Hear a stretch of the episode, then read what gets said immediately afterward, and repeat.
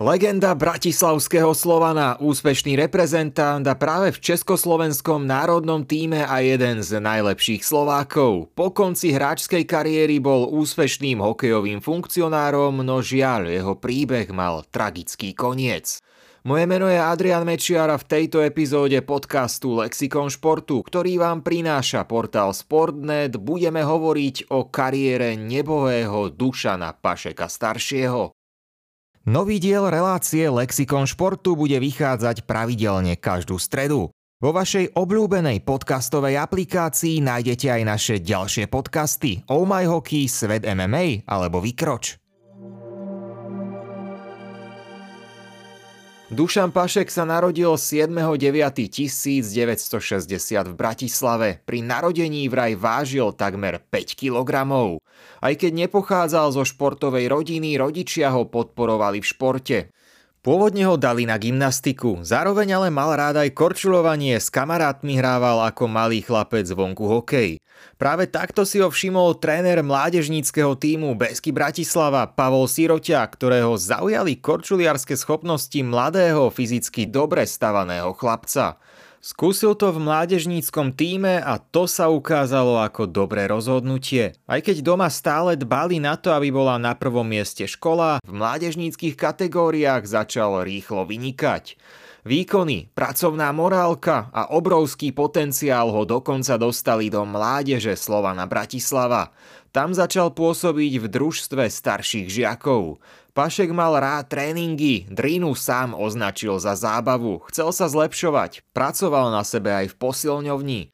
Tento prístup sa postaral o to, že už v 16 dostal prvú príležitosť v týme Slovana Bratislava. Legendárny tréner Ladislav Horský ho zavolal medzi mužov, kam sa Pašek pozrel na pár zápasov spoločne s Dariusom Rusnákom. Obaja patrili medzi veľké talenty tej doby domácom hokeji, čo neskôr taktiež obaja potvrdili. Postupne si vyslúžili dôveru trénera a pravidelne hrávali váčku. V roku 1979, keď mali obaja 19 rokov, už boli súčasťou týmu, ktorý získal historický úspech. Slovám Bratislava práve v tom roku vyhral vytúžený titul. Bol to vôbec prvý federálny titul pre slovenské mužstvo. Najväčšiu pozornosť síce mal vtedy ikonický útok bratov Šťastných, ktorý nikto zo súperov nedokázal zastaviť, no už sa ukazovali aj mladé ucha, veď Pašek získal v tej sezóne v 36 zápasoch 21 bodov. Potom sa už začal radiť medzi lídrov týmu, čo sa ešte zvýraznilo aj emigráciou bratov šťastných do zahraničia. Pašek navyše aj hokejovo vyrástol a už bol obávaným strelcom. Bratislavskí fanúšikovia v ňom videli aj inú legendu klubu Václava Nedomanského. Pašek hral podobným priamočiarým štýlom, bol to strelec. Pri Václavovi Nedomanskom sa preslávil nezabudnutelný pokrík s jeho prezývkou Venco Banán. Tento pokrík diváci mierne modifikovali. Nedomanského prezývku Venco nahradili Pašekovou prezývkou Ceco a vznikol tak nový pokrík Ceco Banán. Ten sa ozýval bratislavským štadiónom.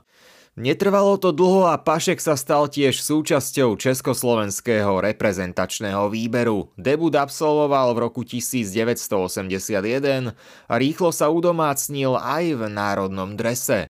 Odohral tam až 196 zápasov, pričom spomedzi Slovákov si viac štartov za vtedajšiu reprezentáciu pripísal len Igor Liba. Pašek bol zo Slovákov rovnako tretím najlepším strelcom so 69 presnými zásahmi. O gól viac dal Vincent Lukáč a najviac gólov 82 strelil Jozef Golonka. Pašek sa pričinil o tímové medailové úspechy na medzinárodnom fóre. V zbierke mal dve striebra a jeden bronz z majstrovstiev sveta, ale najmä víťazstvo na domácom pražskom svetovom šampionáte z roku 1985. V 84. za získal striebro na Olympiáde v Sarajeve. Trikrát hral aj na kanadskom, respektíve neskoršom svetovom pohári. Dvakrát bol s týmom až v semifinále a v roku 1987 bol aj najlepším strelcom týmu. Celkovo bol vtedy piatým najlepším strelcom turnaja, pred ním už boli iba hráči Sovietov a Kanady, tí ale odohrali aj o tri zápasy viac.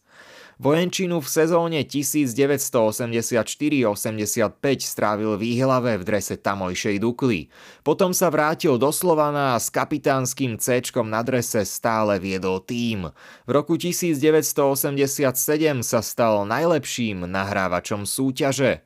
O sezónu neskôr si skúsil aj zámorskú NHL, hral za Minnesota North Stars, ktorá na neho získala práva v drafte ešte v roku 1982. V 48 zápasoch nazbieral 14 kanadských bodov, v play-off pridal ešte jeden gól. Po návrate domov sa vrátil najskôr do Slovana, no pred koncom kariéry následne hrával za švajčiarske Lugano a Ambripiotu, talianske Asiago a fínske Kuopio. Potom ukončil hráčskú kariéru, no v hokejovom prostredí pokračoval ďalej, už ale v iných úlohách. Slovensko už bolo samostatnou krajinou a Pašek sa chopil manažerskej pozície v Slovane a tiež v reprezentácii. Mal titul inžiniera ekonómie so špecializáciou riadenie. V manažerskej funkcii dokázal Slovanu vrátiť prestíž a zvrátil nie príliš priaznivú situáciu. Dvakrát získal titul manažer roka.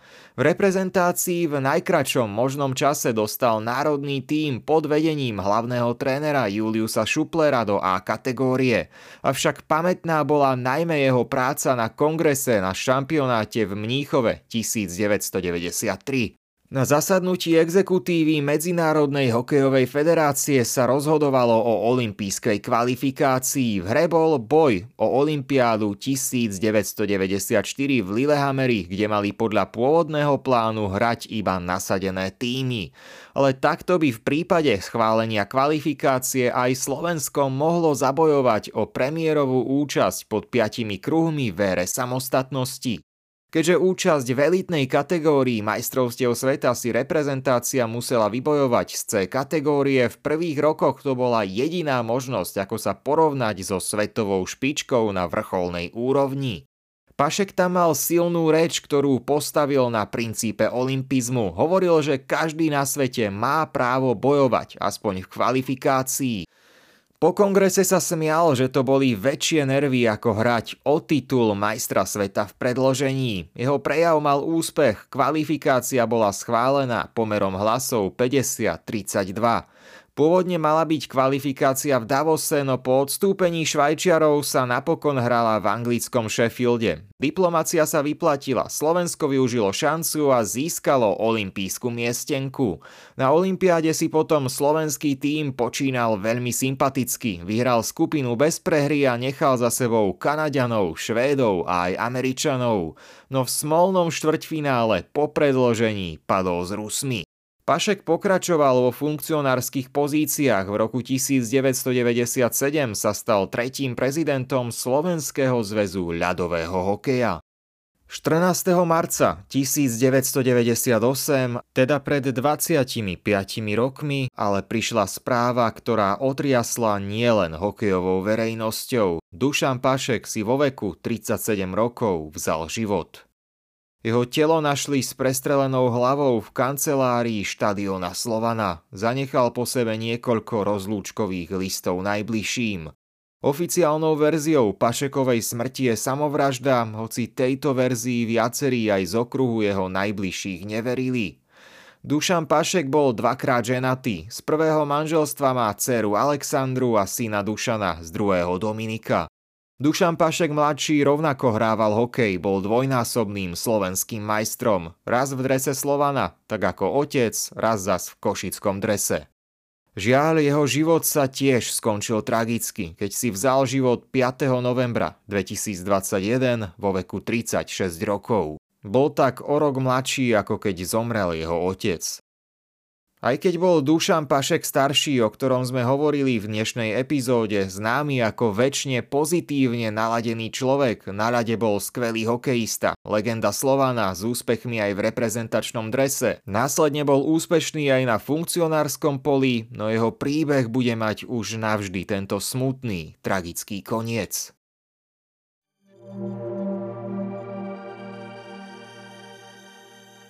Novú epizódu podcastu Lexikon športu môžete počúvať každú stredu. Sportnet vám prináša aj ďalšie podcasty Oh My Hockey, Svet MMA alebo Vykroč. Podcasty si môžete vypočuť vo vašej obľúbenej podcastovej aplikácii. Sledujte Sportnet aj na sociálnych sieťach a samozrejme na webe sportnet.sme.sk.